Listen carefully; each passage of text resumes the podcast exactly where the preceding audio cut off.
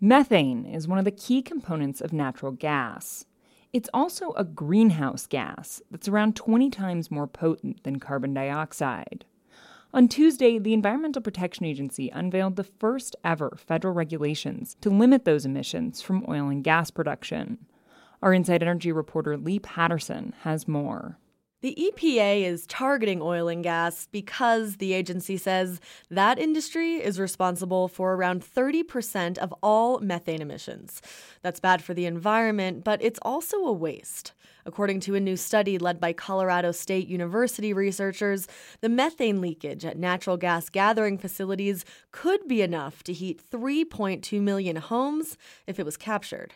So the E P A's new regulations are part of a larger strategy to reduce methane emissions by forty percent by the year twenty twenty-five. Proposed fixes include better leak monitoring and focusing on key pieces of equipment where much of the methane tends to escape.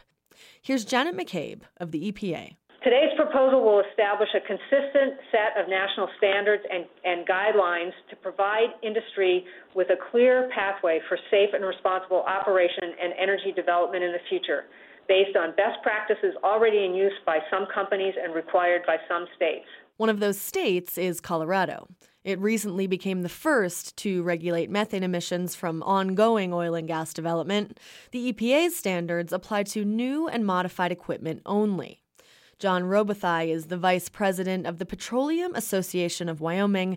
He says Wyoming, too, is a leader in air quality control, but that these regulations could affect oil and gas companies depending on their size.